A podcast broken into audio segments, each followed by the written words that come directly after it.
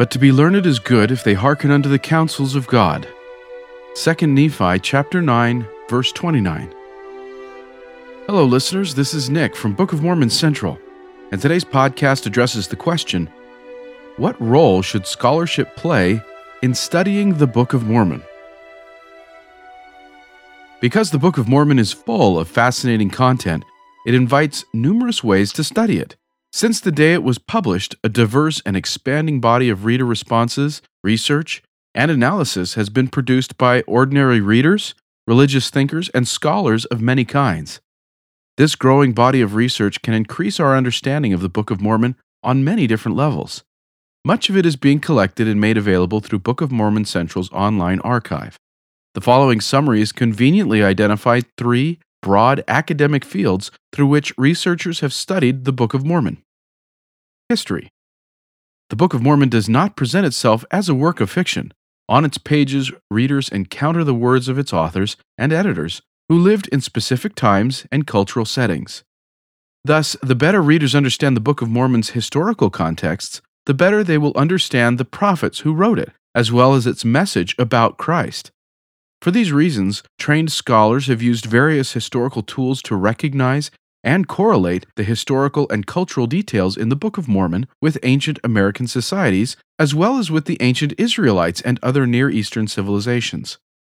Training in archaeology, anthropology, ancient warfare, linguistics, law, geology, botany, zoology, genetics, and many other fields have helped scholars establish and illuminate plausible historical settings for the Book of Mormon.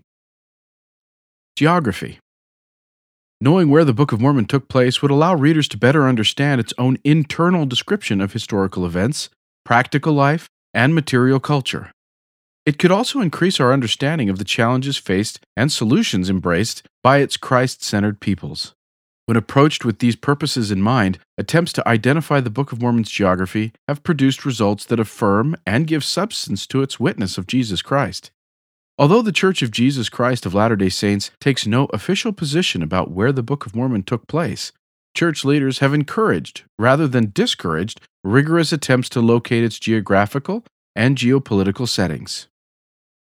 Literature all literate societies have unique or characteristic ways of communicating ideas through written language. Many scholarly studies have pointed out ways in which the Book of Mormon was likely influenced by literary traditions from both the ancient Near East and ancient America.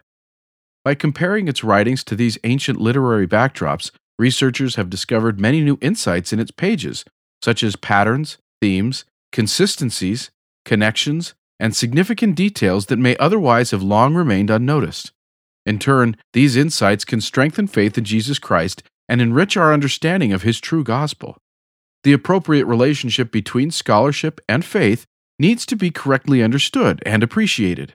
Two extremes are especially to be avoided. Some may be tempted to completely divorce the Book of Mormon from academic research, feeling that its spiritual message has nothing to do with secular knowledge.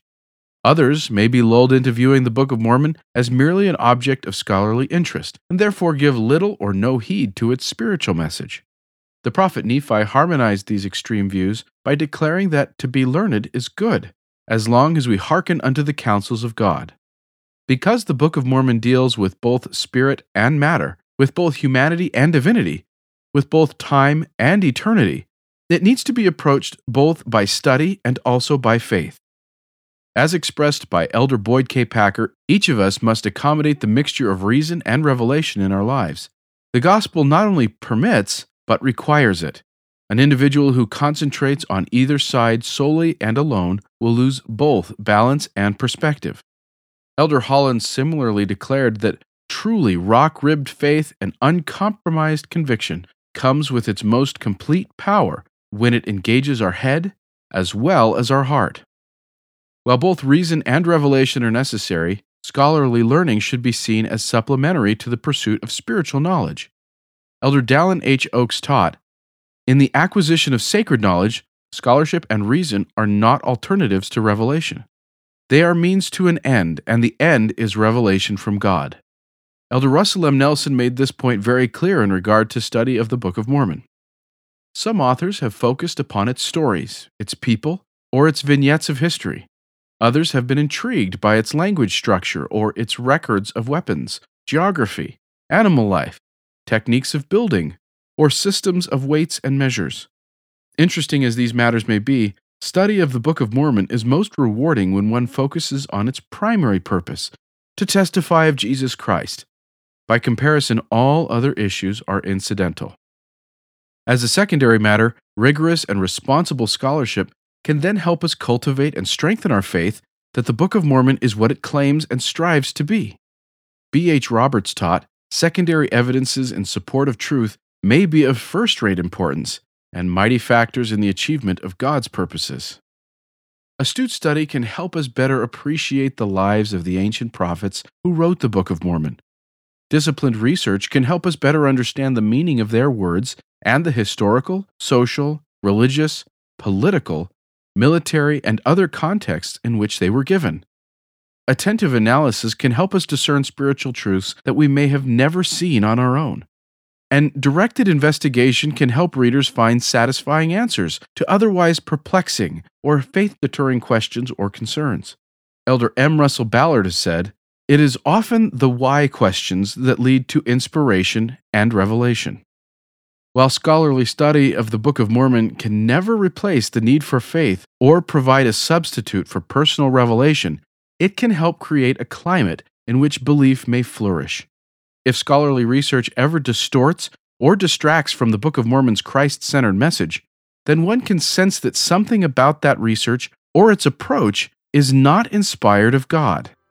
On the other hand, when any study brings us closer to Christ, increases our faith in Him, enlightens our understanding of His gospel, and motivates us to repent, then we can know with a perfect knowledge it is of God. Thank you for listening.